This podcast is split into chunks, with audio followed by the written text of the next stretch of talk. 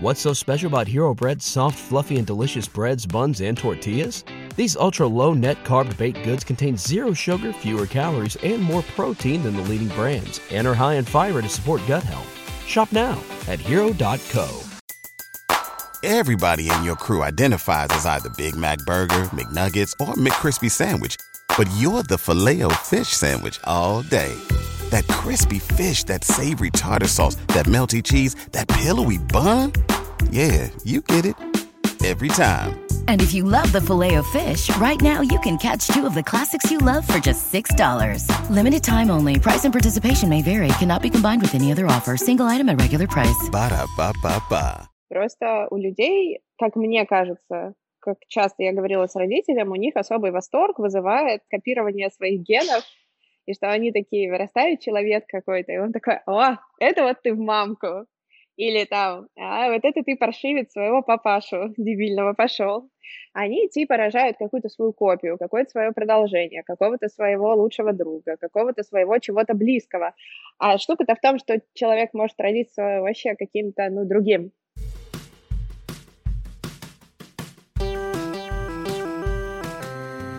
Добрый день, меня зовут Кристина Вазовский, и это «Провал» — подкаст о ситуациях, в которых что-то пошло не так.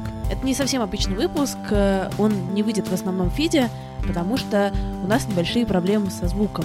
Но при этом, если это вас не смутит, послушайте его, он классный. Я получила невероятное удовольствие его записывая, наверное, отсмеялась на полгода вперед и назад, и вообще было мне очень здорово в процессе. Спасибо большое моей гости за это и за ее потрясающее чувство юмора. Половину смеха мы вырезали, потому что невозможно, но, знаете, он э, там был. Я надеюсь, что его вы все-таки послушаете, э, если вас не смутит звук, а если смутит, напишите мне, и, возможно, я умолю мою гостью его перезаписать. Все зависит э, от вас. Всегда рада вашей обратной связи и всему такому. Поехали!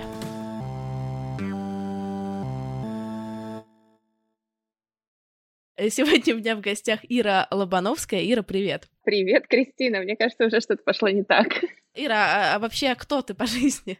Я сейчас в Калифорнии нахожусь и делаю здесь стартап. А мы предоставляем сервис смартфон-фотографов. Соответственно, наверное, по жизни в настоящий момент я фаундер стартапа, как-то так. Вообще, на самом деле, мы сейчас будем с тобой говорить о том, что нас привело к такой жизни, а именно о провалах в обучении. У меня вообще не то, что прям про образование, а провал как таковое понятие у меня ассоциируется именно с этим периодом в жизни. Я даже как-то писала пост э, в инсте, что где-то в параллельной вселенной я пианистка, и мне на все похуй, и я мало говорю. И вообще мир лучше сразу становится. Вот. А меня там с первого, со второго класса отдали в музыкальную школу. Я по этому поводу просто испрыгала весь дом э, и была дико счастлива этой новости и продолжала быть счастливым человеком, ходя в музыкальную школу. У меня обнаружился какой-то дико талант к игре, я играла в младших классах программу консерватории, выигрывала конкурсы, на сольфеджио писала диктанты, один раз прослушав мелодию, и все, короче, было классно, за исключением одного мое окружение взрослых вели себя не очень как взрослые. Моя учительница, мои родители, они такие вокруг меня прыгали и говорили, боже, какой гениальный ребенок, какой гениальный ребенок, как она играет, боже мой, это так прекрасно, так прекрасно. Мне как никто не объяснил, а у меня у самой эта мысль, я была слишком тупой, чтобы она у меня откуда-то взялась, что нужно, в общем-то, впахивать, чтобы какой-то талант э, конвертировался в какие-то классные результаты. Более того, что мне никто это не объяснил, наоборот, мне очень запомнился момент, когда я прихожу к учительнице на урок, позанимавшись там 15 минут до занятия, выучив какую-то мелодию по-быстрому, я такая играю ее, она говорит, на меня прививает, и такая, Ир, Ир, ну я же слышу, что ты вот сейчас позанималась полчаса перед занятием, и за это время ты, конечно, выучила. И я понимаю, что, ну, выучила ты нормально относительно других детей, потому что другим детям нужно целую неделю заниматься, чтобы так выучить, а тебе полчаса. И я из этого э, монолога не услышала, что нужно больше заниматься, чтобы делать еще больше результата. Я из этого монолога услышала, что им всем нужно неделю впахивать, чтобы дойти до твоего результата, а тебе достаточно полчаса. И у меня закрепилась очень вредная мысль, которая мне вредит по сей день, что классно — это когда легко дается. Классно — это когда ты прилагаешь немного усилий, и такой у тебя какой-то супер результат э, выше среднего. Ну, или средний результат, который тебе дался сильно легко. То есть я, мне кажется, просто по жизни стою перед воображаемым Валдисом Пельшем, такая, я угадаю эту мелодию с одной ноты. Ну, во-первых, через пару лет такого отношения к учебе я просрала всю карьеру пианистки, потому что в какой-то момент талант реально должен был конвертироваться в практические навыки игры, и я их стала терять, одновременно стала терять голос, слух, и все закончилось полным провалом на выступление, во время которого у меня заклинили пальцы, я с позором оттуда убежала, рыдала два часа в подсобке, и все, и так закончилась моя звездная история в музыкальной школе. Меня быстро все спихнули преподаватели, все, кто называл меня гением, они такие, все, все, все, на списание. Появилась, как назло, в тот же самый момент девочка, которая была вроде как более посредственно, но она, сука, впахивала как проклятая, и вот она там пошла по всем конкурсам выигрывать. В общем, это было ужасно, ужасно, ужасно обидно. Никакие там проработку травмы, психотерапию мы еще не знали. И, в общем, получилось то, что получилось. Было очень обидно вредит мне это до сих пор тем, что, да, я, чтобы научиться как-то стараться и над чем-то усердно работать, я потратила довольно много усилий, довольно много времени, что вот, да, давай, Ирочка, ты будешь впахивать. Очень длинный монолог получился, но вот так. I feel very related, как говорится. Только у меня чуть другая история. Я ходила в школу музыкальную очень долго, я сама очень хотела и сама пошла, но я тот человек, у которого не было того особенного таланта, и желания впахивать тоже у меня не было никакого. А чем ты вообще тогда related? Девочка моя.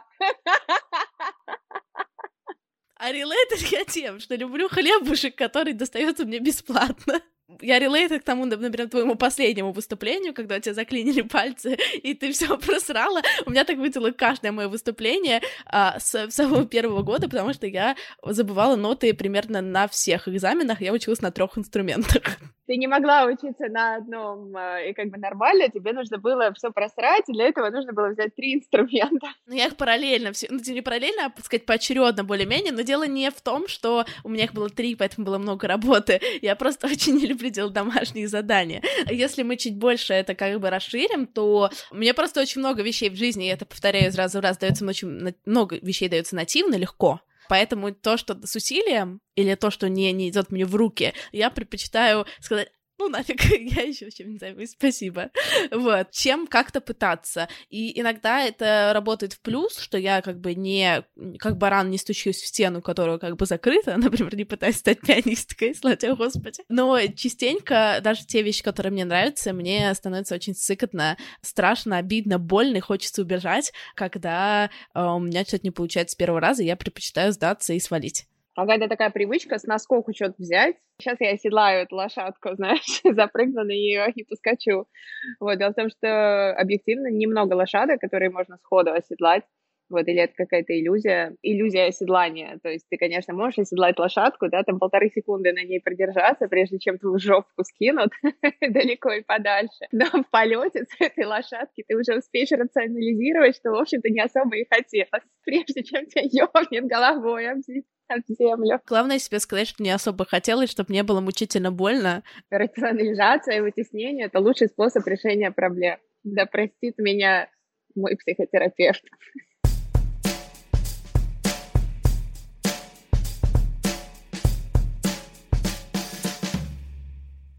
А если мы чуть-чуть отодвинемся от вот этой глобального вывода о том, что нужно для каких-то хороших результатов, нужно прикладывать хорошие усилия, ты жалеешь о том, что ты не приложила те усилия именно тогда? Ты жалеешь, что ты не стала вот условной той самой талантливой пианисткой? Нет, я ни о чем не жалею, потому что все, что могло, произошло, все остальное, значит, не могло. Соответственно, нельзя взять какую-то историю, поменять там один элемент, вообразить себе всю причинно-следственную связь и сказать, о, вот так было бы гораздо лучше. Но так это не работает. Нельзя внести какие-то изменения в прошлое и хоть как-то приблизиться к воображаемым последствиям. Все было бы как-то совсем иначе, я, было бы, я чувствовала бы себя как-то совершенно иначе, у меня была бы какая-то совершенно другая жизнь, и вообразить, какой бы она была, и как бы я там себя в ней чувствовала, ну, как минимум, невозможно. Соответственно, как можно жалеть о чем-то невозможном. Ну, это просто какая-то такая фантазия. Ну да, могла быть такая реальность, могло быть еще миллиард других реальностей, поэтому, ну, нет. Мне кажется, что сожаление — это какое-то твое чувство в один конкретный момент времени сейчас. И человек, как я заметила, сожалеет о своем прошлом, если он недоволен своим настоящим.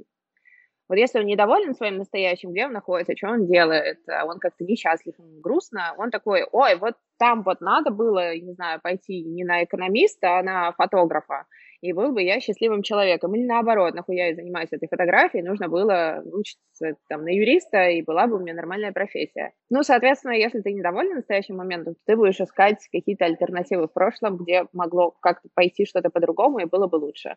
Соответственно, это штука всегда меняется. Если ты отрулишь как-то свою жизненную ситуацию и становишься ей доволен, то и сразу как бы в прошлом у тебя все хорошо, да, то есть Короче, если ты недоволен ситуацией, то ты будешь говорить это из-за того-то. А если ты доволен ситуацией, то ты будешь говорить вопреки тому, что было, я молодец.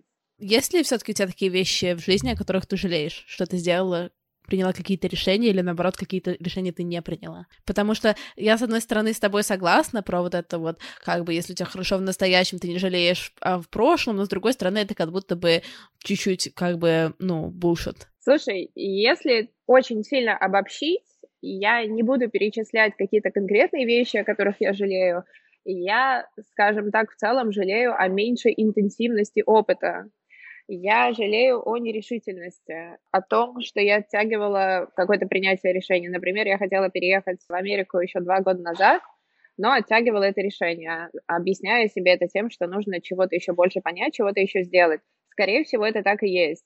Но можно было бы быстрее можно было бы, находясь, например, в Рио-де-Жанейро, целых полтора месяца чаще выходить на улицу, а не пять раз за все время. Я бы получила больше опыта, и от большей интенсивности ты ускоряешься, в принципе, в жизни. Чем быстрее ты принимаешь решение, чем меньше ты оттягиваешь э, какой-то прыжок куда-то, тем быстрее все происходит. И, наверное, в целом я жалею об этом. Еще я жалею а такой второй блок сожаления — это когда я шла, по правде сказать, очень редко, но по пути наименьшего сопротивления. Я, правда, так редко делала, но когда я это делала, это прям как какая-то херня получалась. Это вот второй провал, про который я хотела рассказать, про провал в выборе образования. То есть, когда я пошла по пути наименьшего сопротивления, поступила на совершенно бестолковую специальность связи с общественностью, ни хера там не делала, не ходила, я опять-таки получала удовольствие, получала удовольствие от того, что мне легко дается. Но как бы, когда тебе что-то легко дается, значит, ты не развиваешься. И вот пойти по пути наименьшего сопротивления, это очень глупо, и да, я, наверное, об этом сожалею. Всегда нужно идти на усложнение, то есть нужно, в принципе, там, выбирать то, что тебе подходит, то, к чему у тебя есть предрасположенность, но оно всегда должно быть там на несколько ступенек выше, чтобы ты поднапрягся немножко. По поводу связи с общественностью, как ты вообще приняла решение туда поступать? Это история, которую мне реально стыдно рассказывать, потому что даже если я 10 раз скажу, что я считаю это глупым а, и как бы не знаю, как так получилось, мне все равно за нее стыдно, потому что я же человек был всегда с претензией на интеллектуальность и на способность к размышлениям. Но так было, конечно, не всегда. И до сих пор это не всегда так. Поговорим с тобой через пять лет, посмотрим твой анализ сегодняшнего дня. Я училась в школе в очень маленьком городе, город Услабинск, Краснодарский край, 45 тысяч жителей, город вот из улицы Ленина, красный, каких-то кривоколенных вокруг, на одной из которых я там жила в своей усадьбе с 15 котами. И, короче, я там такая размышляла. Интернет тогда кое-как в жизни появился, и я, как человек, опять-таки, с претензией на интеллектуальность, распечатывала книжки из интернета и читала их, и обязательно приносила эту херню в школу, чтобы все понимали, что я вот, ребята, серьезный человек, а вы говно. Сейчас вместо книжек Инстаграм, как бы. Ситуация не меняется, я человек кликбейт.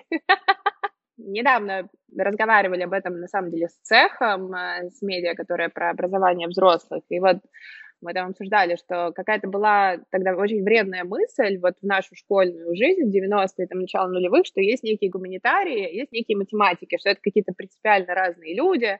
Была вот эта иллюзия про левое, правое полушарие, были тесты на определение, какого ты полушария человек, как бы, где у тебя лоботомия была сделана. Вот. Ну и, соответственно, все как-то плюс-минус делились на гуманитариев математиков. Меня не очень было с этим самоопределением, потому что я любила читать. Дома библиотека, читающая семья, и я там читала книжек много. Я любила, ну, как бы мне довольно легко давалась математика, и особенно геометрия, мне нравилось это. Я же такая все думала, кто же я, кто же я, куда, куда же вот эти свои гениальные мозги пойти бы и так приложить хорошенько, вот где вот польза будет, где будет счастье и успех.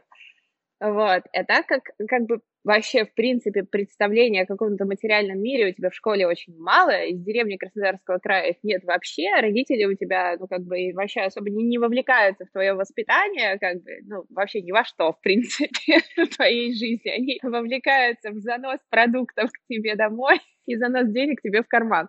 Вот, соответственно, какие-то представления о том, что такое материальный мир, и что такое профессия и образование, у меня было максимально тупое. И я вот думала, но я была всегда максималисткой. И я такая думала, математика, значит, делаем приставку прикладная математика, и типа идем туда. А вторым направлением была психиатрия. Ну, как бы на очень неокрепшие мозги 13-летней я прочитала Ницше, восприняла все слишком уж буквально, и опять-таки, какая связь между Ницше и психиатрией? Да, в общем-то, никакой. Но, тем не менее, в моей голове это каким-то образом связалось. И я такая думаю, блин, мне так интересны люди, мне, в общем-то, люди в тот момент объективно интересовали только тем, что мы над ними эксперименты ставить э, по вообще выявлению, а что там у них в голове такое, почему они такие странные существа. Я в Краснодарском крае росла, я же говорю. И я такая думала, блин, наверное, копаться в людях, это, короче, ну, что-то там разбираться в них. И опять-таки не психология несложная, а там опять на максималках психиатрия. И желая, в общем, с этими двумя мыслями, психиатрия или прикладная математика. Ну, как бы представления никакого я не имела о том, какая, в общем-то, это глупая дихотомия, и ни о том, ни о другом меня серьезного понимания не было. Но у меня было хорошее понимание о том, что я ленивая жопа, и что и там, и там нужно будет очень много учиться и стараться. А еще я знала про себя, что я мало того, что ленивая жопа, так еще и совершенно недисциплинированная. И если мне, если я разочаруюсь в каком-то направлении, я его очень легко брошу, просто мгновенно сразу, и не в состоянии буду уходить, все, у меня лапки, я не могу пойти против себя. Вот, я же прочитала Ницше, я же сверхчеловек, да. В общем, я решила, что я не пойду ни туда, ни туда, а я пойду туда, где мне точно будет легко, и это были связи с общественностью справедливости ради следует сказать, что я хорошо сдала экзамены и поступила в хороший вуз. То есть хоть что-то меня э, спасло в этой жизни. То есть я поступила в Санкт-Петербургский государственный инженерно-экономический университет. Это хороший вуз, где помимо дерьмового гуманитарного факультета была, в общем-то, хорошая академическая база, и были интересные предметы, классные преподаватели которых было, в общем-то, чем больше э, дипломов, тем больше проблем с алкоголем, но когда они не пропускали лекции, их было очень интересно слушать. Так что на профильные предметы я не ходила, причем так, знаешь, тоже в своем дебильном стиле принципиально. Типа, ребята, come on, чему вы меня тут научите?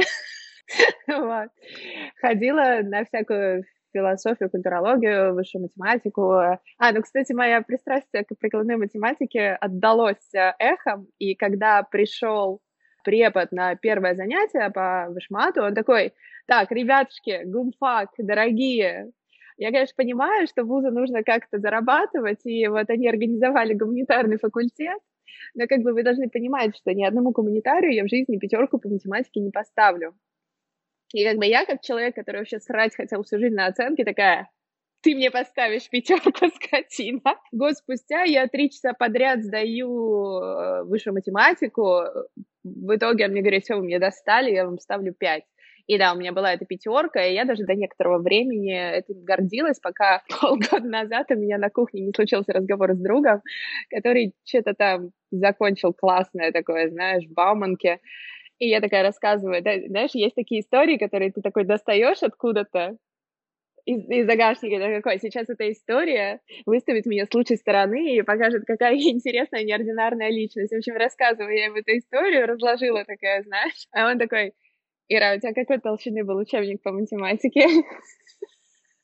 Ты же понимаешь, да, что ты математику, как бы ты не понимаешь, что такое математика. Вот, в общем, не всегда прокатывает, да. Ты как-то довольно презрительно к этому всему относилась, но как-то ты закончила в итоге или закончила ты этот вуз? Я не закончила. Я ушла в конце четвертого курса, но не по своей инициативе, как ни странно, а потому что специальность была платная. В в 2008 году было банкротство у родителей, вот мы там еще года полтора тянули всю эту учебу и всю мою жизнь, потом как бы это стало совсем невозможно, и да, я ушла в конце четвертого курса. Справедливости ради сказать, что я пыталась восстановиться в прошлом году, дотянуть диплом до конца, потому что я переезжала в Америку, сейчас нахожусь в процессе переезда, и подумала заранее, что тоже на меня не очень похоже. Подумала заранее о том, что, возможно, в какой-то момент э, придет в голову получить какое-то хорошее образование. Тем более здесь есть такая опция, какой-нибудь там MBA э, и так далее.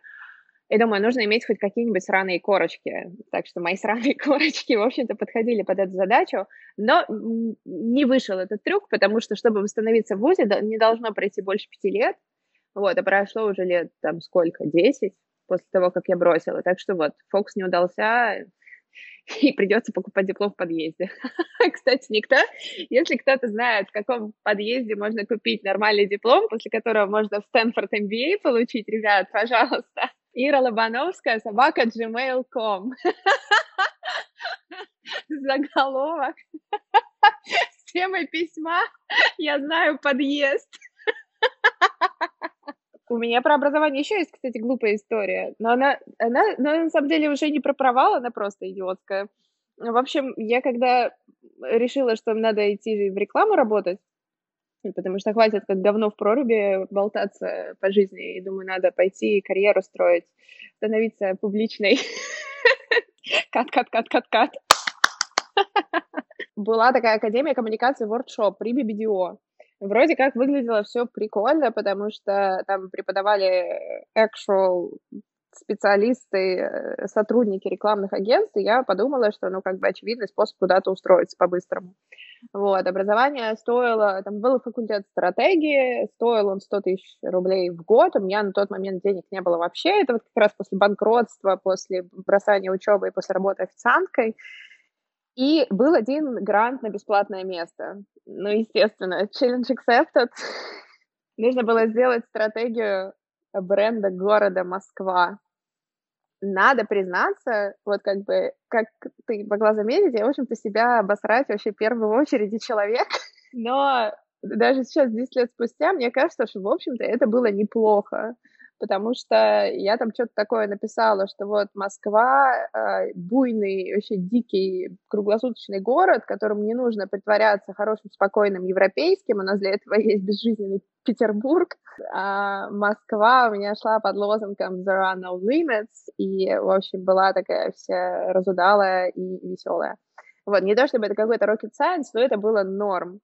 И я выиграла этот грант, и вот у меня был такой звездный момент, как я такая влетаю, знаешь, на, на, на, на собаках в рекламу, объявляют победителей, говорят, что вот у нас в этом году, вот в этом году у нас бесспорный победитель, очевидный, с большим отрывом, победила Ира Лобановская. И я такая встаю, и аплодисменты, понимаешь? И все, на этом мое рвение к учебе закончилось, естественно.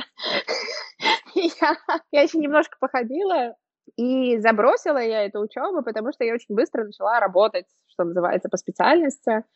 Ну, и, кстати, не так уж там было интересно объективно, потому что там преподавали ребята из рекламы такой старой школы, старой закалки, и не очень уже актуальные вещи они рассказывали, так что да, я ушла, и, и хорошо. Вот. Ну да, я влетела в рекламу через эту школу, там собрала информацию, кто, что, где, как, в каких агентствах, какие дела. Вот. Так что образование какое-то я получила.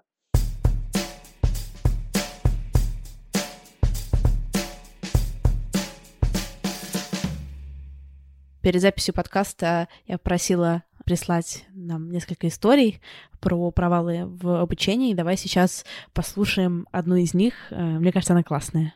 У меня есть замечательная история на тему провалов, связанных с образованием и длиной со всю мою жизнь. Начать стоит с того, что я родилась в семье математиков, и в их представлении а, все те, кто не математики, относились к людям второго сорта. По совместительству с этим мнением у них было второе мнение насчет того, что если ты не заканчиваешь МГУ, то твоя карьера, в принципе, может развиваться только в одном направлении. Это мытье унитазов. Возможно, мытье полов, если ты постараешься. Поэтому им было абсолютно очевидно, что из меня нужно делать математика. Этому стремлению была подчинена практически вся жизнь моей мамы. Я занималась математикой ну, приблизительно круглыми сутками. Наверное, не стоит говорить, что я не испытывала к этому предмету особой нежности. И, честно говоря, до сих пор мне удивительно, что родители не смогли объяснить мне, в чем прелесть, э, хотя наверняка аргументов можно было бы найти.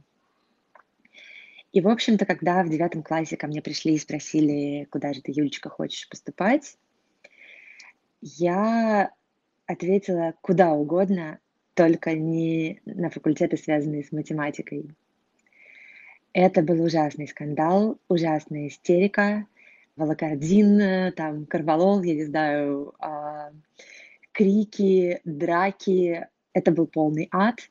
И ад усугубился тем, что параллельно с нежеланием поступать на около-математические специальности, я горела желанием поступать в театральный, и у меня на то были основания. Я ходила в театральный кружок, и мой преподаватель как раз в мой год набирал э, курс в довольно уважаемом театральном вузе. И, ну, как бы прямо говорил мне, что мне стоит попробовать. И я, конечно же, очень хотела. История закончилась тем, что я не попала в театральный, потому что в день экзаменов меня заперли дома на ключ снаружи. И я сидела на восьмом этаже в своей квартире, а родители уехали на дачу, а я сидела и думала, а нормально ли идеей будет перелезть через балкон к соседям и все-таки попасть на экзамен, или же нужно уже смириться со своей судьбой и, ну, будет как будет. В итоге я не знаю до сих пор, почему не полезла через балкон, хотя это было очень на меня похоже. Жизнь свою с математикой я, в общем, тоже не связала. Я закончила факультет психологии МГУ. Ни одной секунды не работала по специальности и вряд ли когда-нибудь буду никогда не интересовалась этими предметами, этим направлением а, с точки зрения ну, карьеры и профессии. Отучилась я достаточно хорошо, положила диплом на полку, больше никогда к нему не притрагивалась. Комичность истории заключается в том, что сейчас я живу в Калифорнии, где каждый примерно первый человек связан с IT. И так складывается моя карьера, что я, кажется, тоже начинаю двигаться в этом направлении. И, честно говоря, диплом, а, технический диплом не помешал бы мне. Но, наверное, 32 год стал первым в моей жизни, когда я не чувствовала ненависти к математике и, кажется, готова делать что-то с ней связанное. Вот такая вот история дорогие родители, постарайтесь аккуратнее мотивировать своих детей на будущие шаги и постарайтесь не демотивировать их в процессе. Вот такая вот история. Офигеть, это очень крутая история. У меня сразу так много эмоций по поводу нее. Так какие эмоции тебя это вызвало? По поводу... Вообще много эмоций сразу и по поводу образования, и вопроса дети-родители. По поводу родителей сразу вот эти первые мысли, что они бы такие дебилы. Вторая мысль э, сразу же после нее, каким бы я была родителем, вопрос, да, потому что со стороны всегда все мы такие дебилы, а когда дело доходит до тебя, ты понимаешь, что действительно очень сложно что-то объяснять, мотивировать, и когда что-то для тебя выглядит как абсолютно непреложная истина, да, как для этих родителей, что либо математика, либо мытье унитазов, она тебе кажется настолько очевидной, что типа, да как вообще это можно объяснять? Да ты что, если этого не понимаешь, ты что, дебил? И если абстрактно, и как вот со стороны истории это всегда звучит как нечто странное и дикое, типа, как можно было к ребенку так поступать, то стоит посмотреть на самого себя в своей жизни, когда ты что-то кому-то пытаешься объяснить. И я вот, зная себя, очень сильно сомневаюсь, что я бы была ни будаком и ни дебилом родителем. Поэтому для меня вопрос рождения детей под вопросом, потому что, ну, как бы так портить жизнь каким-то людям, я не уверена. Вот. Не знаю, какие у героини сейчас отношения с родителями. Вряд ли помог диплом по психологии. Проблема еще с этими всеми непреложными истинами в том, что если люди живут в какой-то правде, им очень сложно поверить и понять, что правда существует какая-то еще альтернативная, что вообще нет какой-то объективной реальности, какой-то объективной правды, и что-то одно лучше другого. Все это относительно. Допустим, если рассуждать опять-таки очень абстрактно, э, ну да, я тоже считаю, что математика лучше психологии. Ну да, вот. Но, тем не менее, лучше для кого? Лучше как? Лучше в абстракции или, или как? Дело в том, что если человек может быть классным и успешным только в том, что он любит и что ему хорошо дается. То есть в том, чем он будет заниматься не из-под палки, а по своему собственному желанию. Поэтому лучше там может быть математика в тысячу раз, но если ты ее не любишь, она тебе не дается, то как бы, ну, не будет, не, не выйдет из тебя математика. Примечательно, что сейчас она в Калифорнии, в IT, и да, вот у меня есть подруга, которая работает в Google, и у нее есть какой-то сраный диплом математика в какой-то хер... каком-то херовом вузе, ни в каком не в МГУ, но в Google такие, о, математика, заебись у тебя образование. То есть, да, вряд ли она думала о таких вещах, когда она там училась в своем сраном математическом факультете в вузе. Вот, но тем не менее, это вот сейчас вот так сработало. То есть вывод первый, мы никогда не знаем последствия своих действий, какой опыт нас куда приведет. Во-вторых, мне кажется, очень важная штука про мотивацию, мотивировать не действием, а последствиями. Например, ну вот представь, я прихожу к тебе и говорю, Кристина, смотри, вот это очень классная доска, а вот гвозди, а вот молоток, и очень охуенно бить молотком по вот этим вот гвоздям, забивая их в эти доски. Прикинь, классно, а давай ты будешь так делать полгода. Да, и таким образом я вот тебя буду пытаться мотивировать построить корабль понимаешь, занимаясь каким-то вбиванием гвоздей в доски. Я буду тебя мотивировать тем, чтобы посмотри, Кристина, какое классное море, какой большой бездонный океан, и как круто отправиться в путешествие по этому океану. И вот, чтобы туда отправиться, тебе нужно построить этот корабль. Да, вот в эти вот доски забивать вот эти гвозди. И как бы это само по себе занятие не классное, но если ты замотивирован тем, что ты поплывешь по вот этому морю, это как бы уже становится совсем другой историей. Поэтому что-то вдалбливая в голову людям, типа забивая вот эти гвозди в эти доски, это не очень какая-то классная история. Вряд ли найдется человек, который... Хотя есть люди, которые любят наверняка это делать. Вот. Вообще мир прекрасен тем, что на любое занятие найдется любитель. Это же замечательно с досками кораблем понятный. А как ты можешь мне долгосрочно в какой-то вот в такой парадигме объяснить э, всю прелесть математики? Никак я тебе ее не могу объяснить. Никак вообще совершенно. Ну, то есть, если у меня нет как бы такого, знаешь, удовольствия от какого-то решения, типа искреннего, да, то я не очень понимаю, как реалистично можно объяснить, зачем математика вообще хорошо, если не использовать штампы а математика — это хорошее образование, или математика всегда пригодится. Опять-таки, мы не знаем подробности, но героиня, и то есть история героини звучит так, что ей просто ставили вот как факт, что математика — это заебись. Ну, то есть это как бы так себе мотивация и так себе объяснение. Мне кажется, что нужно показывать перспективы. Вот это вот море, куда ты можешь выплыть на этой математике, да? Какие у тебя есть перспективы? Ты можешь сделать вот такую карьеру, такую, такую, такую. Вот. И как-то обрисовать вот эти, обрисовав вот эти перспективы, как бы человек может выбирать перспективы, но опять-таки, если у него, если ему изначально вот блевотно сидеть по математику делать, то как бы до перспектив, ну, никак ты не доплывешь. То есть изначально, конечно, нужно смотреть на то, что человек хочет делать э, и умеет. И тут либо родители, которые умеют это делать, либо родители, как мои, которые на тебя забили хуй, иди сама определяйся, как хочешь. Опять с математикой, мне кажется, офигенный пример в том, что сейчас в принципе, можно сказать, учи математику, будешь работать в Гугле, да? Но когда училась героиня, скорее всего, решение ее образования принималось лет 15-17 назад. Карьера математики — это карьера э, школьный учитель, работа в НИИ или что-то, работа в каком-нибудь, не знаю, инженере. То есть это не секси-профессия вообще. Ты знаешь, это на самом деле очень интересная большая тема. То есть, во-первых, да, мир очень быстро меняется, и ты о перспективах своих просто не знаешь в горизонте там 3-5 лет. Опять-таки, 15 лет назад мир еще настолько не ускорился, чтобы перспективы так быстро менялись. Вот. А, но вывод из этого не такой, что нужно пытаться предсказать какие-то тренды и профессии. А вывод все-таки в том, что что, ну, типа, делай, что любишь, потому что ты не можешь быть секси ни в какой профессии, которой ты не, секси по способностям. Ну, то есть все зависит от масштабов, там, как бы, это, это просто ты себе таким образом обозначишь потолок, какой-то горизонт развития, да, то есть, в принципе, при приложении достаточного количества усилий ну, как бы прям вот если въебывать, можно, в принципе, это все что угодно научиться делать. Просто на каком уровне, на каком, там, как далеко ты сможешь, э, насколько классно ты сможешь реализоваться. Если у тебя особо потенциала нет, и особо предрасположенности, способности нет, ну, как бы ты можешь въебывать, прям очень сильно стараться и как-то на каком-то нормальном уровне это делать. Но тебя все равно обойдет куча людей, которые это очень сильно искренне любят, и у них лучше получается, соответственно. Поэтому мне кажется, что следует подумать о том, что умеешь и хочешь делать именно ты, и там вот ты сможешь быть секси, а там уже неизвестно, какие перспективы, тенденции, изменения в профессии приложатся.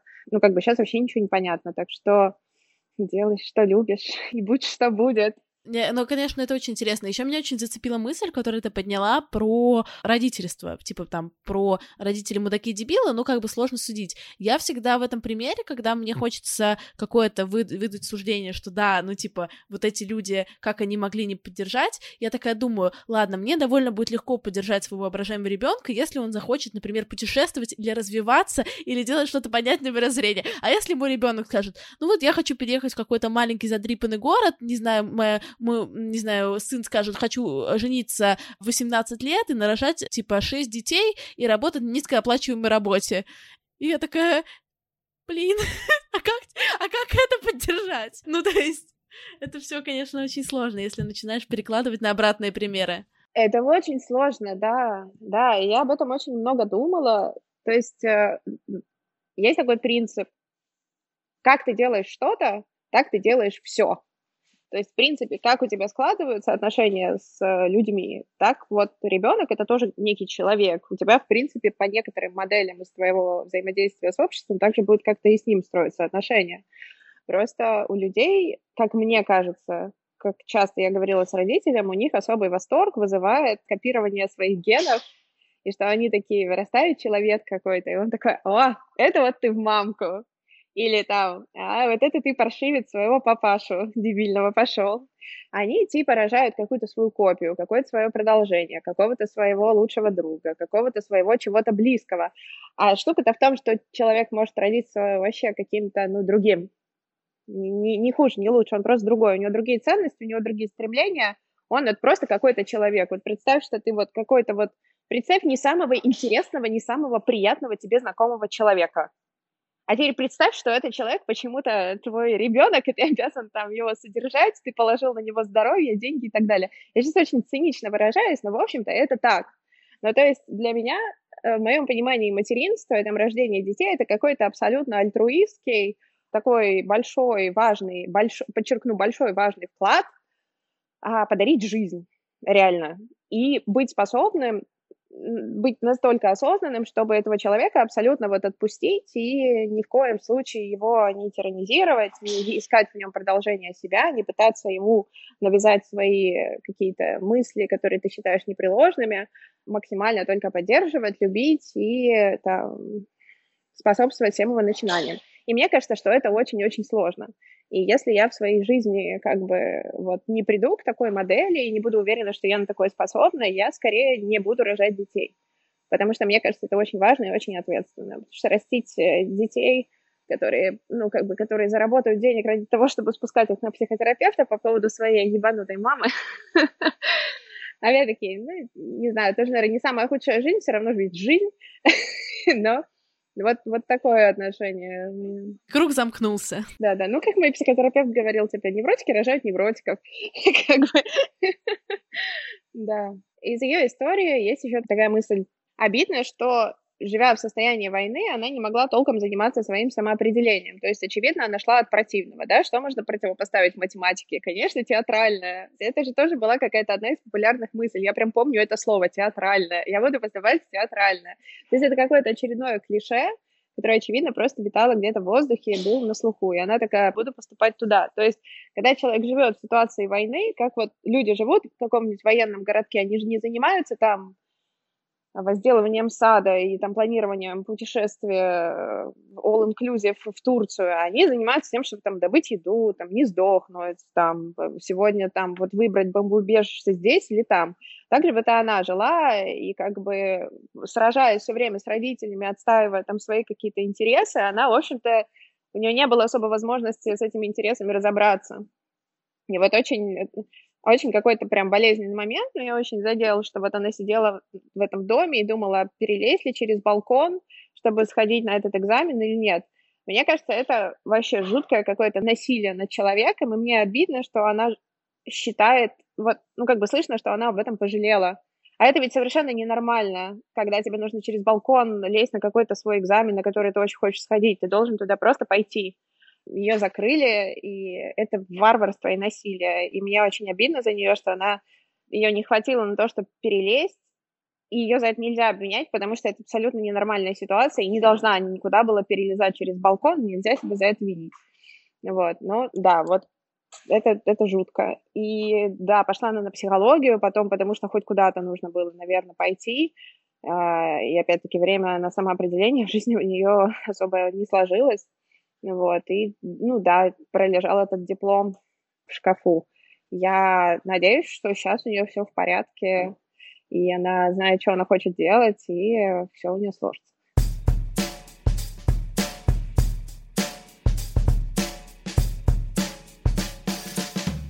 Ой, слушай, еще про провалы интересно, кстати, со стороны преподавателей, вот со стороны человека, ну вот у меня бывают стажеры, и иногда у них бывают провалы.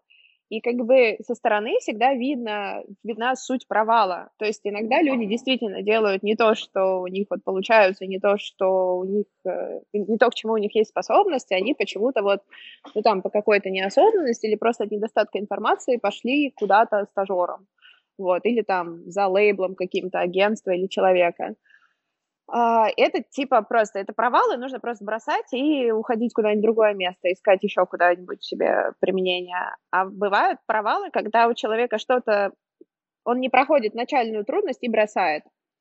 Очень часто люди воспринимают начальную трудность как провал, то есть они думают, что вот а, им, например, там нужно маркетинг делать, они начинают что-то делать по маркетингу, у них не получается, они такие, ой, все, кошмар, мне не получается, я бросаю. А, а это не так, нужно просто пройти начальную трудность. А сложность в том, что одно от другого отличить очень сложно. Очень сложно отличить на первых этапах, у тебя нет способности это делать, или ты проходишь начальную трудность, через которую ты придешь, и что-то будет получаться лучше. Вот. И вот здесь вот, ну, наверное, все-таки институт вот это наставничества играет э, какую-то важную роль, там, родителей или людей, э, к которым люди идут стажеры, чтобы уметь как-то аккуратно это все направлять, да, а сейчас вообще только аккуратно работать, потому что никакой больше нет вертикали авторитетности. Чем младше люди, тем меньше у них авторитетов, тем меньше они признают авторитетов, то есть они очень объективно смотрят, даешь ты полезный, интересный контент или не даешь. Никто тебя не будет слушать, потому что ты старше или потому что у тебя там а, title серьезный или зарплата большая, всем похуй сейчас, кто ты есть. Все очень сильно верят в себя, даешь какую-то полезную информацию, полезную штуку, тебя слушают, не даешь, как бы идешь нахер просто. Поэтому как никогда сейчас там важна всякая корпоративная культура и забота о сотрудниках и так далее, и так далее. И тут особенно там в долине, в Сан-Франциско люди дичайше конкурируют за сотрудников, когда просто компании рубятся уже на таком уровне, что могут платить любую зарплату, и когда эмплойеры такого уровня, что они могут получать любую зарплату, ты начинаешь рубиться на уровне культуры. И там в Google, например, есть такая тема, что плохое у тебя настроение, не делаешь ты звонок с командой, а команда может быть 30 человек, и звонок какой-нибудь суперважный запланированный. Но ты, пожалуйста, take care of yourself в первую очередь. Вот как бы такая ситуация. Я считаю, что вот чего-чего России не хватает, это корпоративной культуры, некоторой культуры общения на работе. Ну, слушай, ее везде не хватает, на самом деле. Вот, ну, как бы есть тоже там много мифов про Америку, что здесь, э, ну, как бы... Короче, здесь есть э, весьма неожиданные провалы. Ну, то есть вот есть, например, там провал неожиданный, который, в общем-то, уже, про который уже, в общем-то, много где сказано, то, что здесь э, индустрия услуг очень плохая, да, там маникюр, педикюр, например.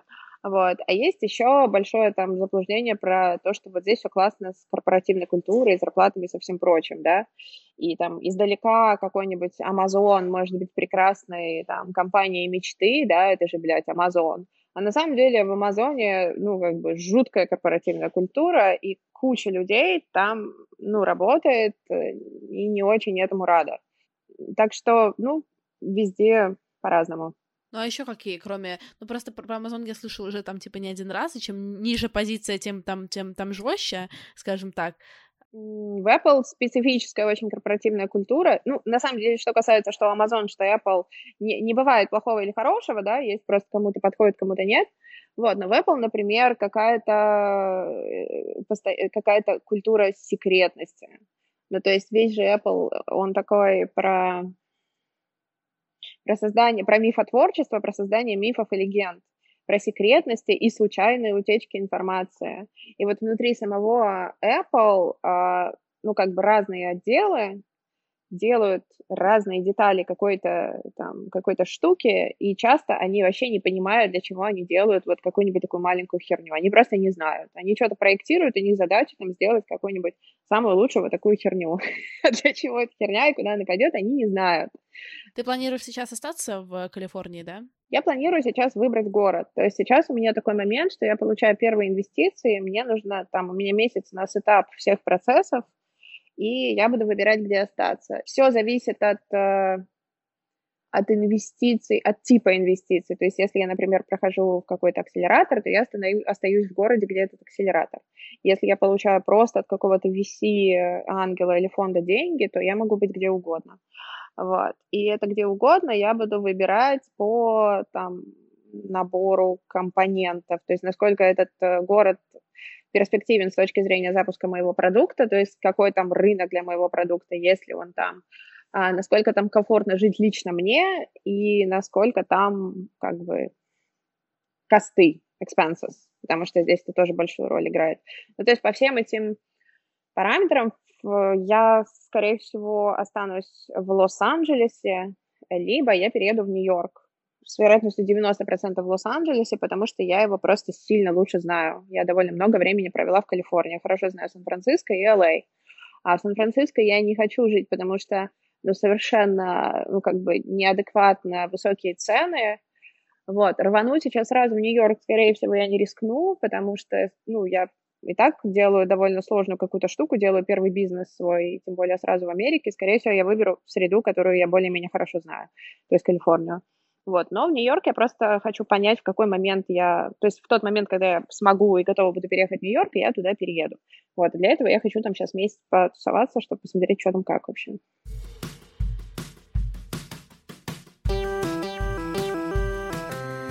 С вами была Кристина Вазовский, и это «Провал». Подписывайтесь, пожалуйста, а, на меня в социальных сетях, если вы еще не подписаны.